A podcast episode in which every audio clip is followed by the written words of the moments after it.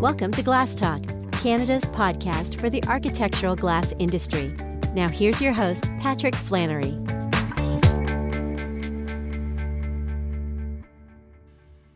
Hi, everybody, and welcome to Glass Talk. It's uh, another exciting day on Glass Talk. Pat Flannery here from Glass Canada Magazine.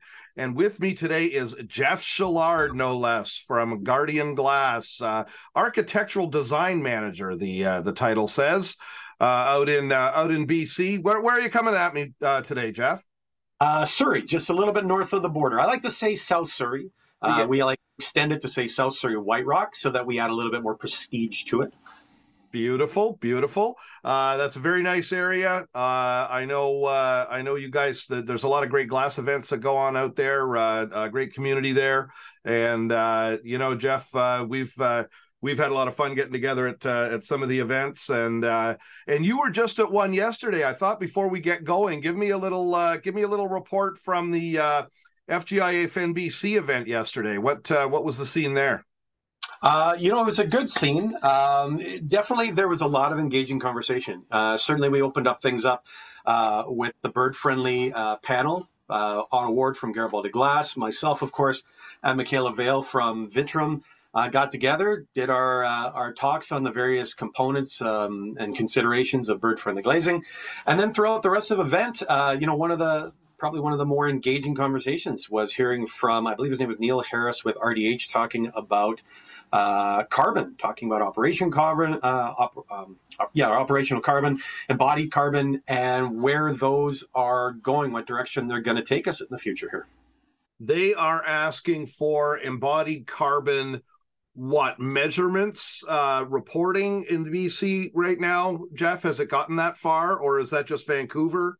I think we're two years away from operational carbon targets and then 2030 on the embodied carbon targets. Right. I could be wrong, um, but that seems to be my take of what was going on there.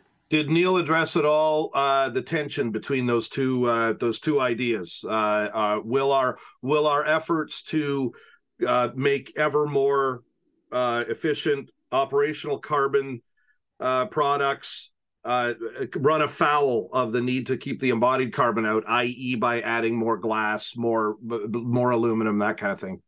I think where it actually showed itself to be a little bit more merciful was that on the uh, operational side, uh, the trajectory brings that percentage down. So let's say if you're running at, I think if you're saying 50% of all your embodied carbon and then 50% operational. And then as operational comes down, obviously your embodied carbon looks a lot higher. The percentage ratio goes up. Mm-hmm.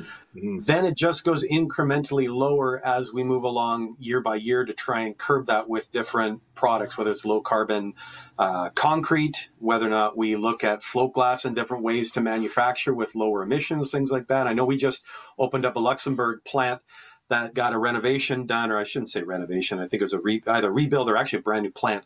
Uh, whatever it was, it was a 25% reduction in uh, energy consumption. So that's certainly heading in the right direction, uh, and I don't think it's going to stop there.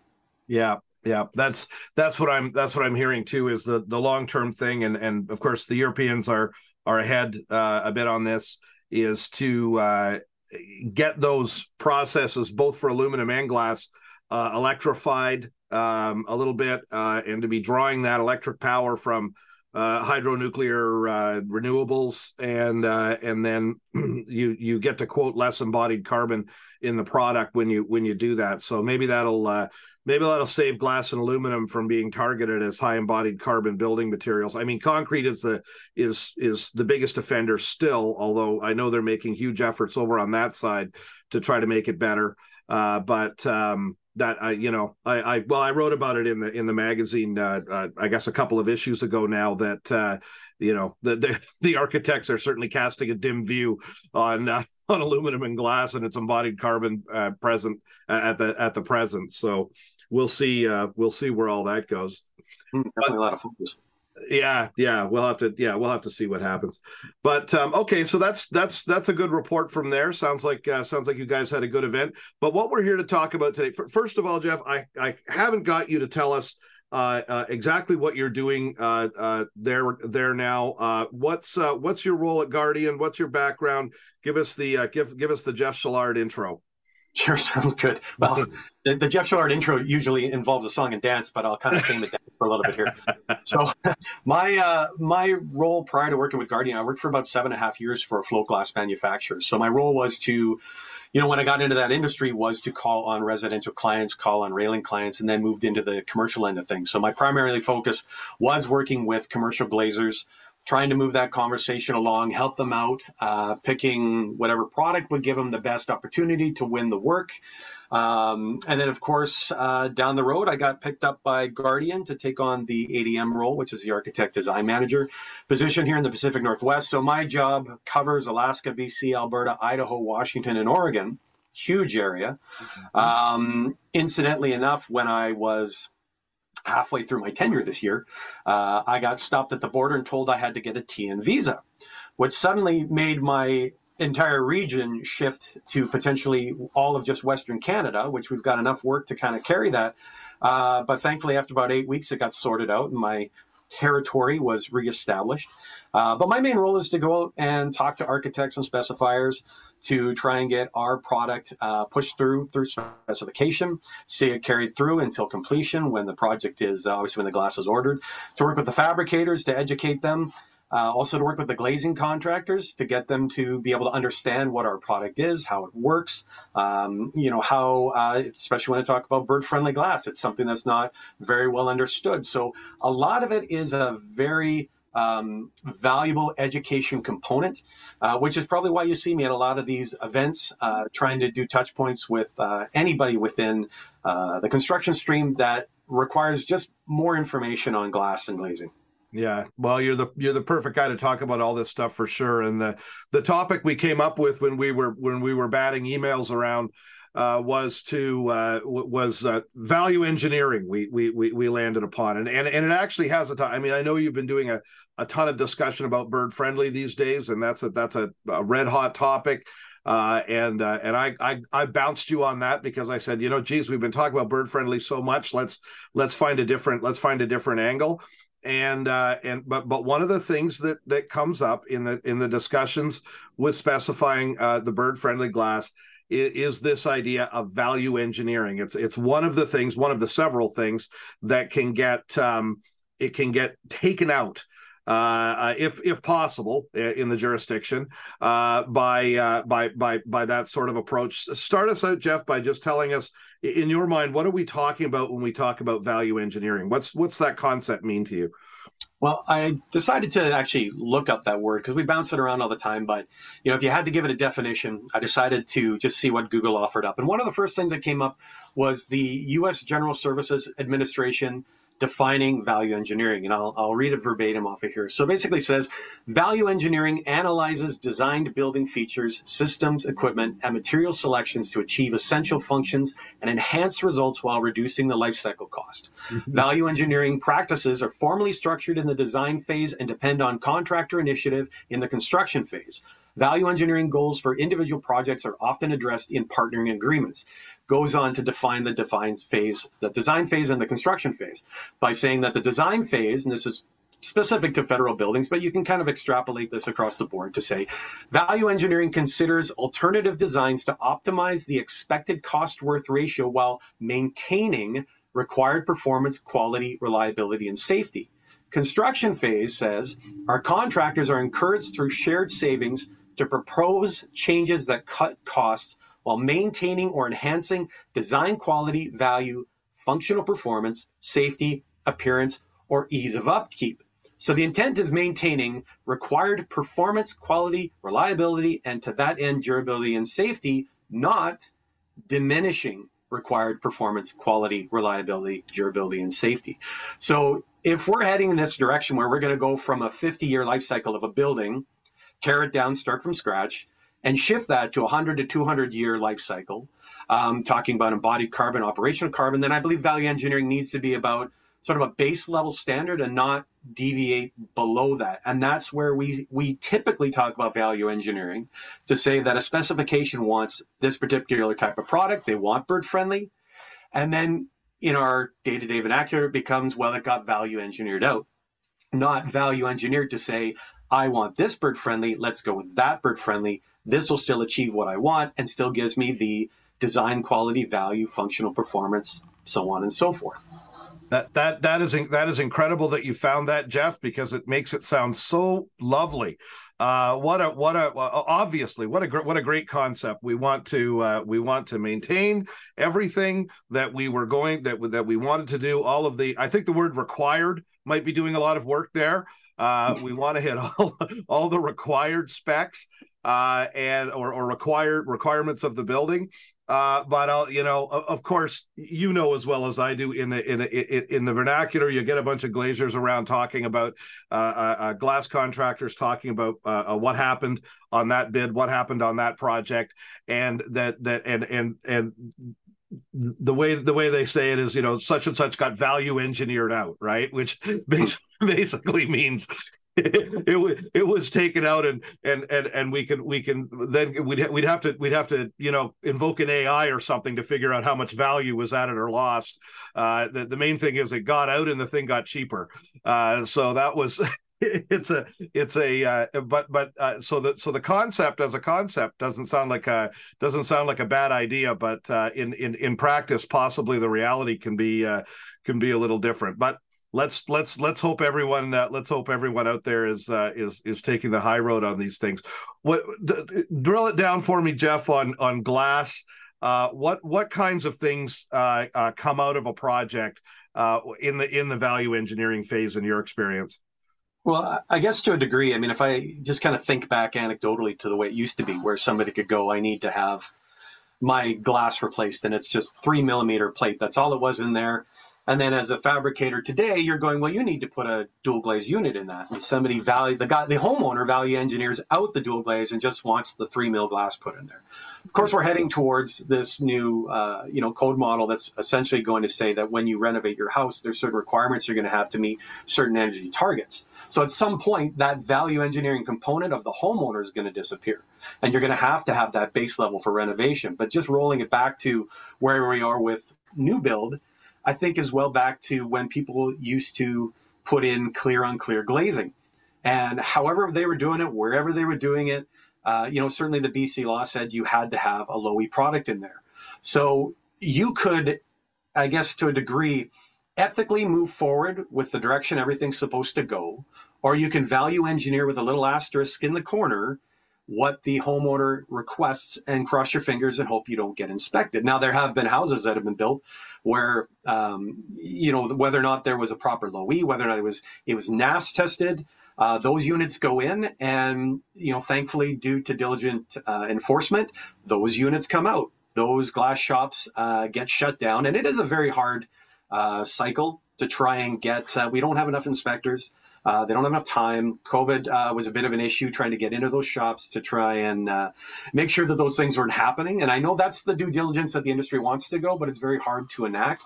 Uh, but value engineering in terms of, let's say, uh, foreign and domestic products uh, would be sort of akin to say, if I'm doing a storefront, but given the way that it's been designed, I want it to be curtain wall.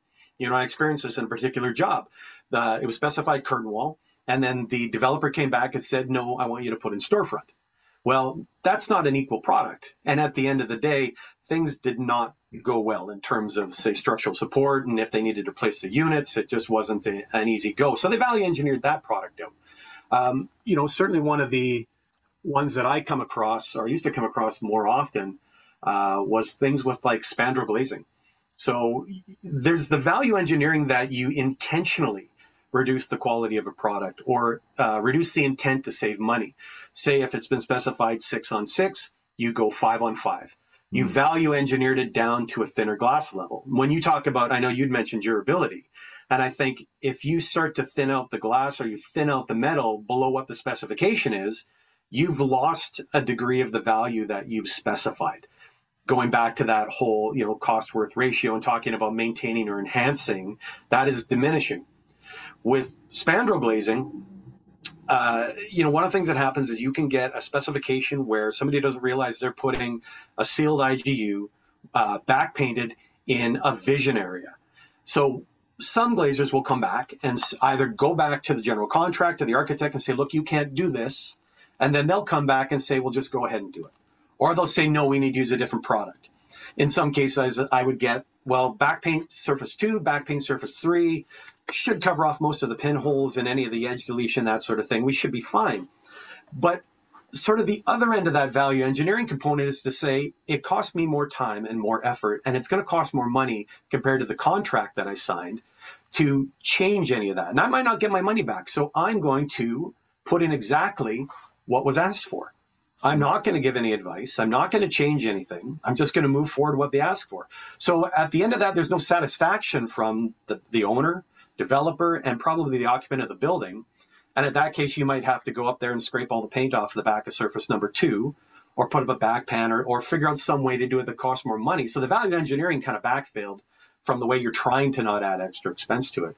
Um, it's not a great solution to back paint two and two and three, but there are other solutions, and I think that's where the value comes in, uh, in creating sort of a degree of of good profit to offer your services in a way that don't, I guess, don't take money off the table to save somebody money at the end of the day, almost to save your own bacon. Like you have to go out and do a good job, and that's the main thing. So, I guess part of what it is is um, that sort of small print or those some conditions apply uh, shouldn't be something you find out after the fact where uh, throwing in glazing that doesn't work bites you in the butt at the end of the day. You just go and have an honest conversation and try and, and make it work.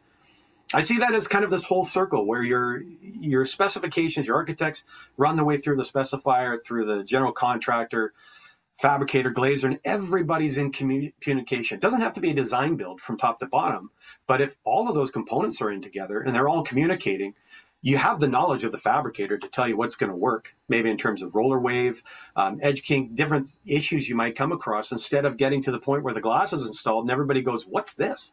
This is a funhouse mirror. I don't like this. Well, that's what you asked for. You specified it, you ordered it, and then everybody's pointing fingers. So that to a degree is value engineering out the service quality of it. And I kind of see that as two sides. Wow, what a yeah, what a what, what a great point. You know, it's that it's that culture of cooperation and partnership that everybody says they want. Uh, it's that uh, it, it's that service and, and and working together, and your your contractor being able to point out where where this might not be so good and where that might might, might be better. Uh, and uh, and and you know what, I, I I know that we a lot of times will go and point out things that could cost less uh, you know if they were done differently um, but yeah if, if, it becomes a matter of, of of value engineering after the fact and and again i mean in the in the the, the commonly used sense of value engineering uh, uh, uh, it, it, it erodes it erodes that cooperation doesn't it that's that's a very interesting point yeah like the very base level of of let's say keeping to that um, that maintaining component of what is specified is even if you came in with a triple low E product. Like here was a really good example was when the city of Vancouver was setting its its code requirements and it said you had to have uh, a point let's say 0.20 i guess it was really 1.44 i think was the metric uh, u value thereafter but if you broke it down into imperial you got a 0.20 center glass u value with a dual silver on two and a hard coat or hardco hybrid on surface number four, that low E coating. That gives you the same U value if you put a triple silver on surface number two. Oh. So you pay more for the triple silver, but the only be- but the benefit you get out of it is a lower solar heat gain. So if all you're looking for is a U value and you and solar heat gain is not even on the table, then that's a value engineer to take away a higher priced product and give you something that's still going to achieve what you want. Now, that's where the intent comes back to say, well, what is your reason for using that product? I'll save you money there, but do you want the lower solar heat gain? Or would you rather have what I call low E coating SNF, which is essentially SN means tin on the periodic table, and F stands for foil. So mm. tin foil. Do you want, you know, a low so a high solar heat gain on your southern facing tower, or do you want comfort? Um, so to that extent, if that dialogue doesn't happen, and that was typically the, I, the dialogue I wasn't having with people, it was just, are you trying to achieve a U value? Yes, done. Here's your product. So as you kind of move through those different products, and especially when you get into triple IGUs and that sort of thing, um, you can value engineer simply by moving low E coatings around. but you really have to be careful when you're moving around the U value to get into the solar heat gain, uh, reflectivity, things like that, to make sure you're actually specifying what the architect wants. And I don't think that that really gets communicated from the glazer down through to the fabricator um, or even the float supplier who might be providing advice because a lot of the times, you know, fabricators don't get the specifications. Sometimes yeah. it's just a, a blanket name uh, or a number, a quote number, so we can, you know, you can't go and compare notes with other people or whatnot. But some of those things become a detriment at that stage, and they never get resolved until even the architect doesn't even know what was put in the building. Hmm. You mentioned you mentioned municipalities, and that takes me into my the, the next thing. You know, a, a lot of the uh, uh, uh more egregious stuff I've seen in, in terms of uh, in terms of uh, value engineering, taking taking money out of projects uh, uh, partway through or or after there's a contract, or even even before in the bid process, uh, uh to an extent that it shouldn't do. Uh, seems to come, I'm afraid, from a lot of the municipalities, and I think some of these are, are, places that actually have laws on the books, you know, saying they have to go with the lowest cost. Period. You know that that that's it. That's all there is to it.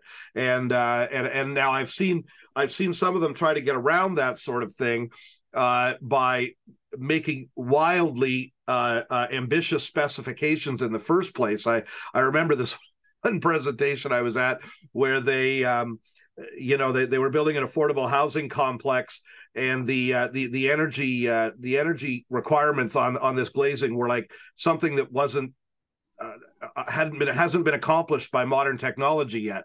Uh, and I, I, was like, you know, what are you doing? Planning on shooting this thing into space uh, and have it survive up there? I like it was it was just it was insane. But I but then I, I got thinking about it afterwards, and I went, I, I wonder if this was an attempt to preserve some sort of specs when it gets to the value engineering phase or when it gets to the bid phase to try to have it negotiated down then you know and, and still have a fairly high specification on this thing even after it's been it, it's like it's like sort of a games playing thing mm-hmm. uh, uh, to to to get to that. But I, I, I don't know. What do you what do you think about that Geoff? Is that is that is that something you see out there? Is how how do, how do municipalities deal with this this need to be at the bottom all the time on costs or at least show that they're at the bottom I, you know what, I heard somewhere last year, and, and don't quote me on this, but I thought that at least within maybe it was the uh, government of maybe municipality of Vancouver, it might even been the province of British Columbia, that if they were moving ahead on on certain projects, federal projects, things like that, that it wasn't going to be the lowest price that they, the lowest bid they chose,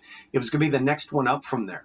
And I think part of the reason oh. behind that was because we we faced a challenge in the last few years um, you know, certainly from, and it wasn't necessarily related to the pandemic, but somewhere in that process, there was companies that uh, went out there and you know if your knowledge is really good for the most part it was very predictable to go for a number of years where you were able to step in and i knew what my square foot cost was to build. I could put that on a quote. Then i get my numbers after the fact then you hit a point where that didn't work anymore.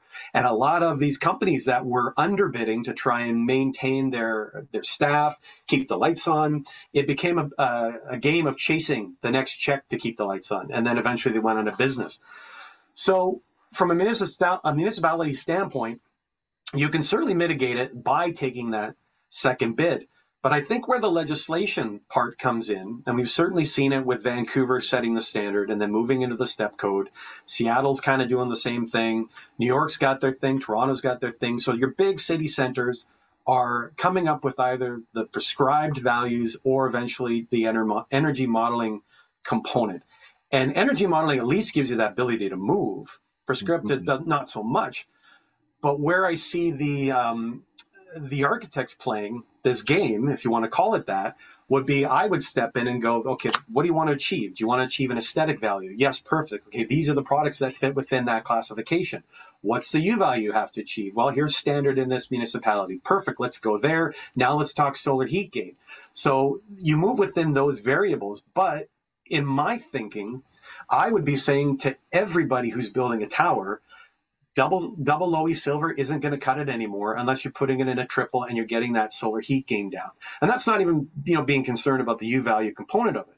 So if I put that sort of spark into the architect and I say that's where you need to start, somewhere down the road, yes, somebody might come along and say, I don't want you to use let's say this on a low iron product. I want you to do it on a clear product, but mm-hmm. you get still get the solar heat gain that you're looking for.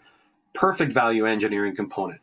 Maybe they don't get the aesthetics they want, but that's probably not the biggest component. It's more about those energy components, comfort, uh, meeting the, the prescribed uh, codes, that sort of thing. So, yeah, it can be a bit of a poker game. You can play your hand and see how it shakes out. Uh, but again, that's where I think uh, you know we talked about this yesterday at the uh, the FENBC meeting was that if more people are in communication with each other, then the knowledge base moves left, right, side to side, up and down, uh, and we all start to understand each other better. We're not working, uh, you know, in these silos. We're actually communicating to get down the right path, and it doesn't mean that it's it's the government that's telling us to do it. We're in tandem with the government and all together, coming forward and say these things are achievable, these things are not. I know that's the conversation between FEN Canada, FENBC, they go to the government. Uh, the government comes with one idea, they come back with reality. Uh, and of course, we still have to move the needle. We still have to go somewhere. I mean, if we didn't, we still would be doing uh, clear on clear or even just a double low E. But it is definitely driving uh, the market into uh, a lot of innovation that's out there. And you can just take a look at the 60 tower, uh, 60 floor high rise that's going to be built in Vancouver, which is supposed to be the tallest passive house tower uh, I believe, in the world, if not at least in, in North America here or, or Canada. And they're still trying to figure out what product to put in there to achieve a passive house, uh, passive house requirements in a 60 floor high rise. Wow. That's driving innovation. Yeah. And they don't have to do it. That's just the direction they want to go. I mean, granted, it is, it is to, I think, be done by 2030. So maybe by then it will be a, a requirement. That, it, it, and that's, that's the big point. You know, I, I, I, when when I when I go to conferences and I and I and I hear the the the architects talking and they're banging on the lectern. Uh, uh, we have to build uh, more energy efficient things. We have to make things things better, more sustainable, more this, more that. And you know, and I'm sitting there, and part of me is going, "Well, aren't you the guys the one specifying this?" But I, you know, I I realize that's you know that's simplistic.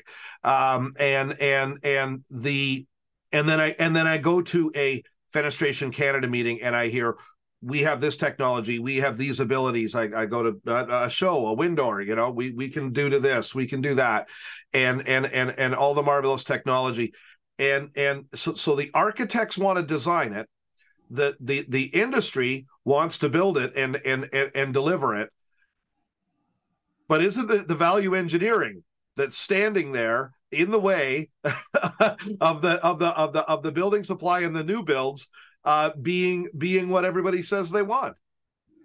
I kind of want to say that to some extent it might, but I think, like I said, like the intent of the value engineering component shouldn't bring anything down to a substandard or sub code level. So it's kind of like if it's in the spec, it should be there. Yeah, yeah. Yeah, I think think about Mike Holmes. Mike Holmes always would say, you know, the code does the bare minimum.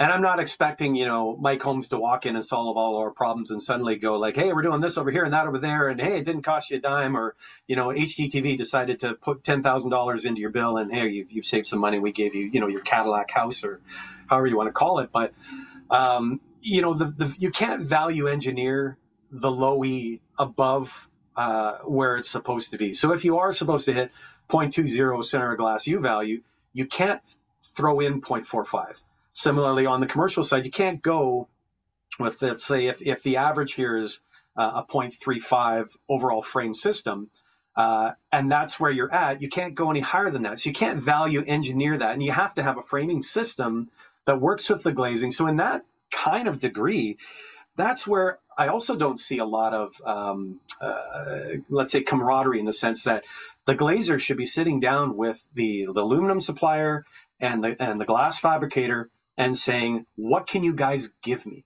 Now, for the most part, they know it. They've done it. It's it's old hat. But when you get those three people in a room together, it makes a more compelling argument to say, this specification doesn't work, but I'm going to head you in this direction. Let's do this, especially with commercial glazers who are just really starting to learn how to do triple glaze systems at the podium level.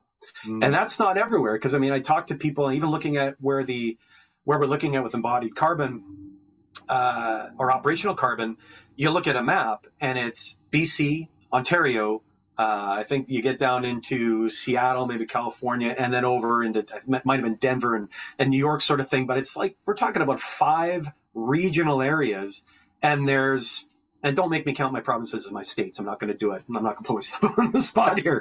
but you get it. It's a lot, right? It's double yeah. digits. So so the point being is that you know it's a slow movement. It's the architects that will drive that to move across the country. Um, but you got to have people that have the knowledge to play in that field in that realm to also help communicate with uh, with everybody to let them understand this is what's this is what's out there. This what you can do. Like back in I want to say five six years ago, when they talked about triple IGUs, they talked about the step code. There was guys going, we can't do that.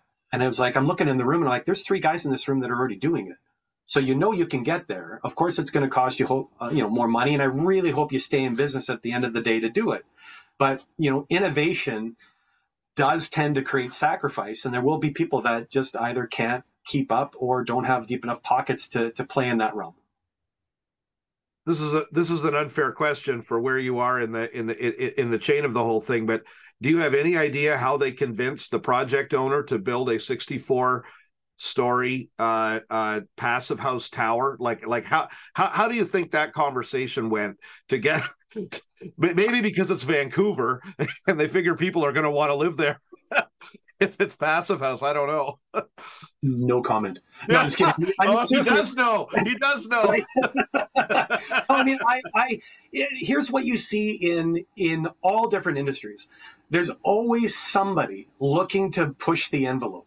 That's how we got electric mm. cars. That's how we have, right. you know, commercial space travel. So with trying to do this, it's not necessarily to say that we're going to get there. Now, I think they will. I really, truly do. I've seen the the the design team, the engineers, everybody involved it on the stage at, at ZAK. Uh, World of Facades talking yep. about this publicly. It's not a they're not doing it in a vacuum, promoting it to for brand awareness. I think they actually want to achieve it. But even if we look at, at the realm of where we are today, if you were to get five, ten years into this and they said, hold your horses, it is too hard to do, we're not quite there yet, project is on hold, I don't think anybody would sit back and fault them for that. Mm-hmm. So I think what it does though is I've been talking about this ever since somebody called me up and said, Hey, I need a passive house unit for a 60 floor high rise. What do you got? And that was about a year and a half ago, I'd say. And I was like, you're looking at vacuum insulated glazing. That's where my mind goes. You're looking at new technology that's not necessarily there. So, will we get to that point where that tower has VIG in it? Maybe. Maybe they use thin triples. They're still trying to decide how to define thin triples. Maybe it's aerogel. Maybe it's some new technology we don't know about today, but we're all talking about it. We've been talking about it for a few years now about all this new technology. And I think that's forcing the hand of fabricators and uh, float glass manufacturers to think of things a little bit differently. Like somebody just emailed me today to say, here's a product that I'm getting, uh, you know, people want me to supply this. I don't see it anymore. I go, yeah, because it had a solar heat gain of 39. That doesn't cut it anymore. So here's your alternative product, which is very similar, but it has a solar heat gain of, I think it was like 27. So you know we have to shift with our product lines uh, to make sure we're lockstep with what the industry requires. Yeah, absolutely. And, and you know, it, it, goes to what one of the things that came into my head when you were saying that is uh, uh, uh, one of the rationales for for for making a a, a better building, a, a, passive 64 story passive house uh, tower, uh, is that with the with the direction that everything is going, um, you're if you don't do that, you may be into a situation inside of 10 years where uh, you're being asked to do retrofits and uh, you're being asked to do uh, uh replacements of things. Um, and and you know you want to talk about expense uh, that's the that that that's that's worse um, so uh, it, and and that it feeds into the next thing we, we're going to talk about is is is this is this durability idea um, and and and this longevity idea. Obviously, on on, a, on an embodied carbon calculation, um, the uh, the the absolute worst thing you can do is have to build it all over again. Uh, or have to have to have to make the thing again uh, because then you're incurring all the costs all the way up and down the chain uh, uh and you're and, and you're just doubling it. So whatever whatever you saved uh, at the one time you've basically blown it away because you're because you're doing it all again. And I I, I saw a presentation by uh, Ted Kesik here in Toronto a while ago where he was banging the drum very hard for this CSA oh wait a minute. I had to look it up. CSA S478 uh, standard. Uh, rolls off the tongue. Sorry? It rolls off the tongue. Yeah, just rolls off the tongue, doesn't it? Yeah, the, the, the S4, the CSA S478. Go ahead and look it up, and uh, and and and it is a it is a standard for durability in buildings. And he was talking about you know how that how that's needed because because as as we're as we're evolving, uh, uh you know, into into understanding embodied carbon and and and, and this being more important uh, uh, this idea that things have to be built to last, they have to be built to last longer. Uh, you know, it just it just takes on a whole new a whole new emphasis. Um, do, do you? Uh, first of all, I guess Geoff, have you ever heard of this standard, or has anyone ever uh, uh, put it in a spec anywhere? I have not seen durability to date. Right now, that's also to say that I haven't seen the A500 guideline for guardrails in a spec. Uh-oh. I have not. Maybe I have, but maybe once, but it's still not required. I also have not seen the uh, CSA A460 for bird friendly in a spec. I've seen the product. Whoa! I've seen it yeah. in a spec. Now, again, that's just might be just my luck of the draw. Mm-hmm. But we're we're still in this process here where we've you know you got your national building code and then it disseminates out to the provinces and then they choose what to adopt and how the language is adopted. And they go back and forth to try and you know get figure out what they want to do. You got the whole harmonization that they're trying to do. You got to almost get that done before these other things that are in the queue can eventually be adopted. Um, so i do see that you know durability I almost see durability, at least in the glazing industry, as a component of certainly testing the longevity of your um, your glazing sealants, things like that. Your perimeter seal. Uh, you know, I don't think there's too much of an issue per se with um, perimeter seals on the commercial side of things if you're using some sort of tri-seal warm edge product, uh, because you know it's the, the longevity of it is, is quite incredible. Um, Beyond that, I can't speak to the framing systems, but I can speak to the concept that you're either thicker is either better because it has some degree of, of durability, right? If you talk about a piece of six mil Lamy, your weakest piece of glass is the three mil. It's not considered six mil; it's three mil. So if you break the outer light, you've pretty much you know broken the whole piece. So what do you do from there? Do you go four over four? Do you go five over five? Sometimes you're you have to do that because of fabrication limitations. So if we suddenly say no more six mil Lamy, everything has to be a four over four, you have some, you know, if you're tempering it, you certainly have some benefits to that. It's flatter, um, you know, it's all stronger. Uh, and then, it's, of course, it's more durable. But then do you also go to the other degree and say, well, I don't want you to use PVB anymore. I want you to use ionoplast or some sort of a stiff interlayer. Yep. Now you're looking at also your acoustics. Are we looking at future development? So we're looking at the durability of this unit to prevent sound transmission. Um, that was certainly a hot topic yesterday. Yesterday, when people were talking, uh, one guy came up and presented on on acoustics, uh, and, and, it was just fascinating to hear about just the concept of. I think he said something like ah, it was like a fraction of an inch made a huge difference in sound transmission between units. So mm. these were things that I didn't even uh, consider. But their sound, they were sound modeling the, the Bell Tower, or I think it's called the Bell Tower, like Bell Bell Arena, I think in Montreal yeah. arena there, the tower up there. They showed the model and showed you know where uh, where you needed to increase or decrease uh, sound transmission. Um, and they said nobody nobody in the tower hears the concert downstairs. But the funny thing he said, and I wish I could quote him on this and use his name in his company because it was quite amusing. He said he couldn't get into the Justin Bieber concert that night to test the sound when they were developing the tower for this building. But what he did say was that the highest noise on the meter happened at which particular plant? Where do you think it is, Patrick? The when do you highest... think everything was the loudest? Oh, okay, I, I, I, bottom floor, right next to the thing. But what was the event that caused it to spike? Oh, oh, when when when Bieber first came on stage. Oh no, it no? was when he took his shirt off. Which then made me think, and you're just going to laugh at me for saying this, but it made me think of, of when I was uh, in my, what was I, my 20s or, or my 30s. God forbid I was in my 30s. And my, uh, my girlfriend at the time said, Hey, let's go see the new Twilight movie. And I'm all like, you do it because, you know, yeah, yeah, yeah, yeah, Sacrifice things, right? That's right. Yep. So we go in there, and uh, I don't know the names of the characters. Anyways, the guy that plays the werewolf. Yeah, yeah. Uh, he, oh, he's gone. Yeah, yeah. He's gone from being a little tween to all of a sudden he's bulked out. He takes his shirt off, and all the tweens in the theater scream. And then the next loudest sound you hear is me laughing my face. Geoff, we're going to try that at the next karaoke night and see if we get the same reaction. Oh, you're taking your shirt off? All right. Good happening, baby. Very brave of you.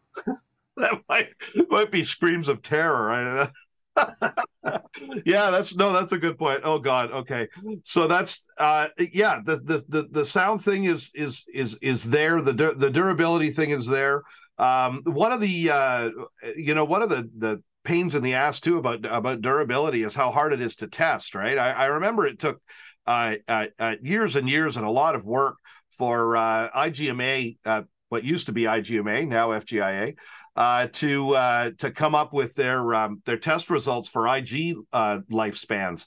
Uh, they actually were trying to set a standard. I, I, think they arrived at 25 years or something like that for for for IG seals. But I mean, they almost had to take 25 years to develop the bloody thing, right? Because how do you how do you test it otherwise? Uh, and uh, you know so all, all of your all of your uh, I, I, guess I, I don't know. I, I, guess i say that more as a comment than a question just because i that that that's got to be uh, uh, do, do you see that that would be a barrier to uh, to to i don't know making making durability more of an established looked at thing in our in our specifications? I think from a commercial standpoint um, where i could see that having an effect would be, you know, certainly you can do a retrofit in a high rise with a vinyl vinyl framing system. Right. Now, I don't know if that's going to to run into a roadblock when you try to extend from 50 to 100 years or even 25 to 50.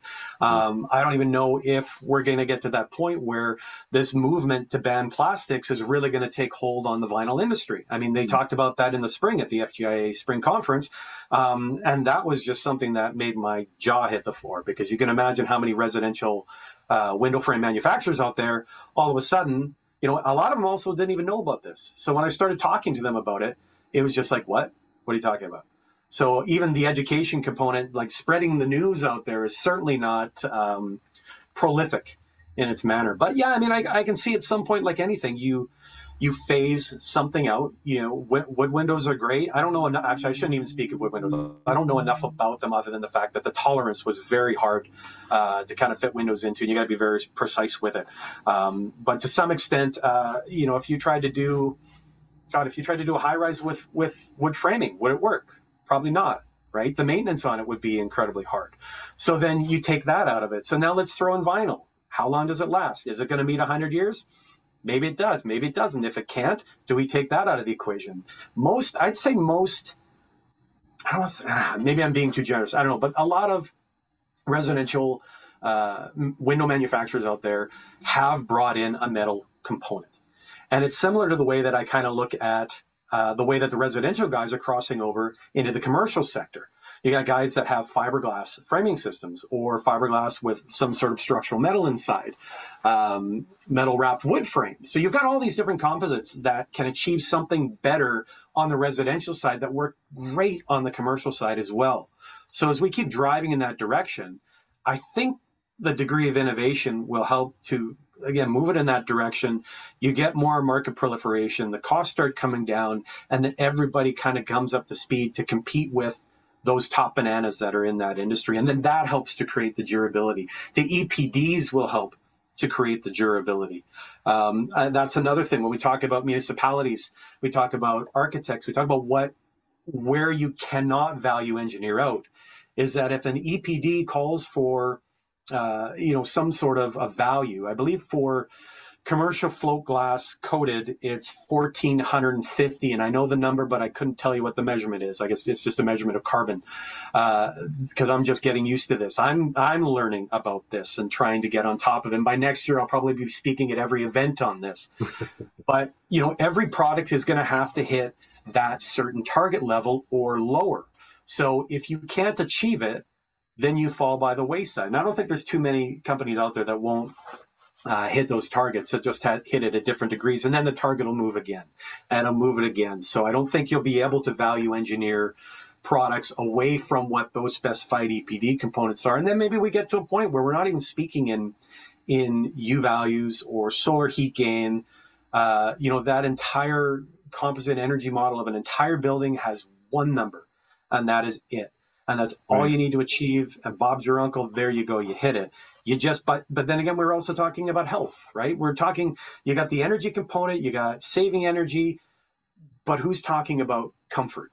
So, you know, I come from an uh, indoor air quality background, mold inspection, remediation, that sort of thing. And that's one of the things that always was a topic when you walk into somebody's house. Are you comfortable? And if you're not, why are you not comfortable? And you can break it down to a few small choice habits or different things, and other things are a lot larger and have no general solution. Uh, but, you know, you know, like I said, it's just we're going to change the way that we look at, at this industry and what our targets are. I, I don't think we're done. We're done changing that yeah and and and and that health component is why they're never going to be able to uh, uh, uh, take windows and and and operable windows and and and some some span of windows out of out of out of the buildings altogether no matter no matter what they end up uh, deciding i think on uh, on on on uh, balances between embodied carbon and all the rest of it um, the um uh what was the other what was the other point i had in mind there you the the well, I lost it. That's fine. uh, it's okay. We're running all over the place here. Yeah, yeah, we're yeah, yeah, yeah. We're kind of, oh, that was it. The EPDs. Um, mm-hmm. that, and and you know those e, the EPDs and the life cycle analysis documents. Uh, uh, they are a, a, a good way to sort of backdoor uh, durability into the question, right? Because um, that that that is part of the that is part of the calculation.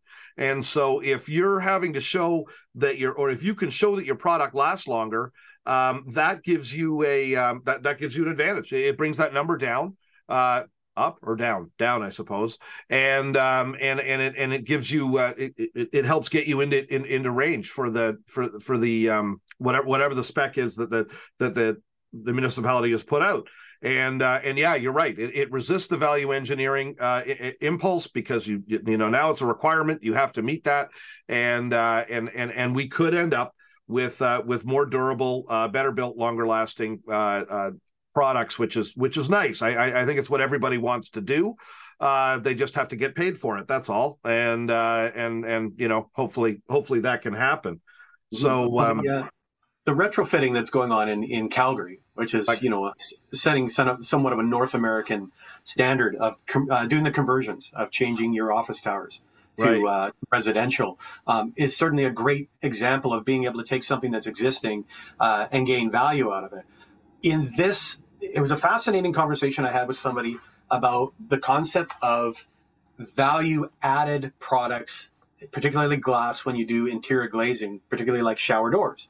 So if I build my house today and I want to put in you know the high end high end shower doors i want all low iron i want 12 like i want thick I want it fully coated to resist all moisture, be clean, all the bells and whistles. How long do you think I'm living in that house for? I might be in there for, I don't know, a couple years because I just built it and I live in it for a year and I flip it if the market's still doing that. Then down the road, maybe I just say I've been in it for five years, 10 years, you know, then I move on. So when you look at all these bells and whistles and these things that we add to it, um, at what point are we just tearing something down?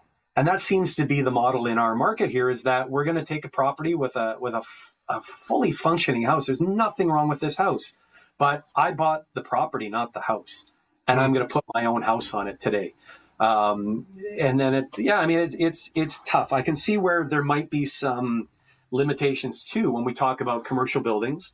Uh, like there was one example somebody talked about yesterday, saying if you tear a building down that's a three-story building on a, on a large property, and your idea then is to build something new and better better energy performance um, on that property, you can't just put another three story building on it. You have to maximize the square footage. You have to go up further, whether it's 6, 12, 24. I don't know how many floors you get to, but maybe there's an equation that comes out too that says any square, like the square footage or the space you're building on, uh, or the age of the building, the building has to exceed this lifespan before you can do anything with it. And once you've achieved that, once you can prove that that building is no longer energy efficient based on today's standards, now you can go ahead and tear it down.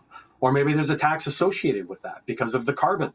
Like when they show the, the general bell curve, I guess, when you look at uh, the embodied carbon to start your construction process, your operation carbon over the lifespan of the project, of the, of the building, the maintenance, all, the, all of that. And then you get to the end, the next uh, big spike is when you tear that building down and you have to get rid of all yeah. of that waste that's in there. So, I mean, we're getting better at, at maybe upcycling that. I would love to see this entire industry um, find a a reliable, suitable way to take glass, not cullet. We're not talking about the glass that you know we in the float manufacturing industry use and reuse sort of thing, uh, you know, to reduce our consumption, but looking at low E products that you can't recycle that product. You can't upcycle it. So where do you, how do you upcycle it? You can use it as fill. Maybe you don't. There's companies. Uh, I think there's a company here in the Lower Mainland. I wish I could remember the name of it because I never used them. They would actually take the glass from you and then they quote unquote recycle it. How they recycle it, I don't know if I don't know if it's used for fill. I don't know if they break it down for sandblasting, uh, for other methods of use with um, with you know sand. You have all these different uses for it. You just choose which one you want to use it for. If you take uh, glass and break it down to those base components, there's value in it somewhere. You just have to have people that are willing to take it uh, and find the other value in it. So I mean, I think that's another place where uh, you know maybe there's um, some sort of a, a, base level for that kind of product where you think, have to have a way to recycle it. I think I had, I think I had heard somewhere that people were um, turning uh, crushed glass into some form of a road building product. Um, that there yeah. was uh, there was there was some kind of a, a, a a paving asphalt uh, application that, uh, that that that that they had come up with. Other than that, it it, it is yeah, it, it, it's a difficult product to recycle sometimes. Um, but uh, you know, may, maybe there's maybe those options are out there. The um, uh, what is your sense on uh, what is your sense on fiberglass, Geoff? Uh, uh, it, it, it, is it is it something that's going to last longer than aluminum or not as long? Well, I, I, wish I could I could chime in on that uh, that end of things. I don't I don't have any background in, in that sort of framing. I always yeah. in my mind I always thought fiberglass was potentially one of the next things, and the only thing I think anybody ever told me was, um, you know, it, it, gets you to cert- a certain span, and then you have to have some steel structural support. Right. And then I always thought, well, the next thing from there is maybe you've got carbon fiber, but carbon fiber is too expensive. It's yeah. like back in 2015, the military, the U.S. military came up with aluminum glass. It's see-through, it's durable, uh, but you're sure not going to see that in a glazing application. I mean, it's just not right. I mean, there's some. I mean, there's a part of me that kind of thinks that somebody's going to be so bloody inventive down the road. Like I'm still waiting for for the Elon Musk of glass to come along, or I guess not glass, but of mining, to go out into the desert and figure out how to take two round molecules and fit them together. Yeah. Because I mean, you know, sand is of a big concern. Um, you know, we're using just tons and tons of it to create our concrete, our float glass, uh, you know, all different methods of materials.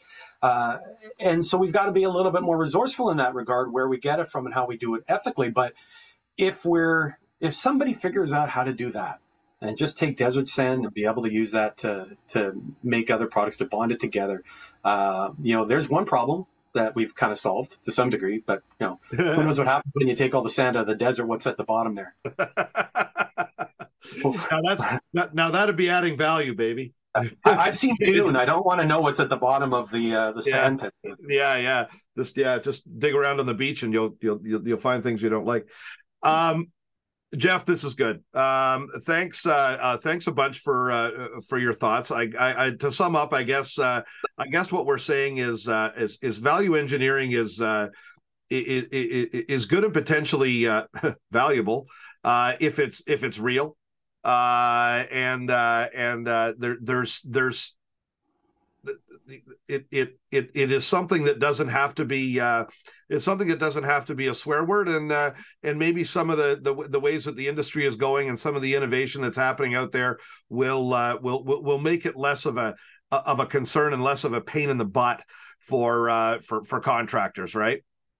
Exactly. Like I said, like if you if you create a full circle of all the people communicating then you know value engineering it creating more value out of it however you choose to apply that value means somewhere along the whole process uh, there is value in it without having to um, you know end up with a product that somebody's not happy with at the end of the day. Yeah awesome. Geoff Shellard, guardian glass adm for BC and West, and then and then back back into the Northwest United States again. Now that he's allowed to cross the border again, that's that's mm-hmm. kind of like talking to the stormtroopers uh, at uh, Star Wars, uh, uh, getting across there can or can be when you're going into work. Uh, but uh, glad glad that Geoff's back in the saddle in his in his regular ter- territory. And Geoff, thanks so much for joining us today on Glass Talk. Hey Patrick, I appreciate it. And I told you I'd have a bit of, of a surprise here for you at the oh, end of the hit podcast. Me. Now, now here's the beautiful part of it you can cut this. If it doesn't work, the podcast just ends and you go into your music and you never hear what I just did. Okay. But but in the spirit of the fact that it is not Wednesday, it is Thursday. Yeah. I'll sing I, I semi sing a little something for you here, okay? Oh, beautiful. Oh, exciting. All right, you ready? Okay.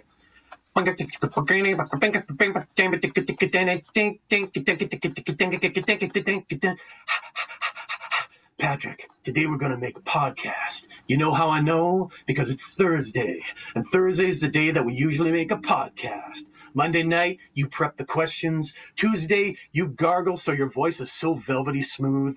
But Thursday, we make sweet, sweet weekly podcasts. It's when everything is just right. There's nothing good on Wondery. You haven't had your morning briefing obligation with the Prime Minister of Fenestration so you're not too sleepy. Oh boy, it's all on. You lean in and whisper something smart in my ear like, I might use a Blue Yeti instead of a cardioid mic with a pop filter. I know what you're trying to say, Patrick. You're trying to say, oh yeah, it's podcast time. It's podcast time. It's podcast. It's podcast time. I know what you're trying to say. You're trying to say that it's pod and it's time for podcastination, baby. It's podcast. It's podcast time. Oh, you see, thank, thank God for the mute button. Thank God for the mute button, Geoff. Like I said, you can feel free to cut that out if you want, but you know. Oh no, no, no, no, no, no, no, no, no! I'm I'm promising everybody a big treat if they get to the end of this one. I, I saw Mike from from uh, AWG All West Glass uh, yesterday at the event, and he that's the first thing he brought up. I remember back in Kelowna, at the Fen Canada event, you saying business time. So it's the only it's the it's it's the only thing anyone's been able to talk about for months, Geoff. Uh, folks, uh, if you get a chance to be at a at an event with Geoff Shellard, uh, get him out, get him up on the karaoke stage because I'm telling you, good things happen. And well, anyways, yeah. Well, actually, actually, uh, uh, uh, oh no, no, he didn't have an actual video of the performance. Rich Pareko did a funny thing where he where he put that song over uh, over like images from the show. Uh, but it, it, anyways, Geoff did business time by the who is it? The comment the uh, flight flight of the Conchords. Flight of the Con- right. Yeah. Flight of the oh, oh man, what great stuff. Geoff, thank you for that. That's that's gonna that's gonna get my downloads up significantly. Perfect. That's why I do it, my friend. That's why I do it. All right, my man. All right we're saying we're signing off with Geoff Shellard from uh, Guardian Glass. Great stuff, Geoff. Thanks for joining us. There's thanks, buddy. Thanks for listening to Glass Talk. You can find this episode at glasscanadamag.com or on the major podcasting services. Glass Talk is a presentation of Glass Canada Magazine and Annex Business Media.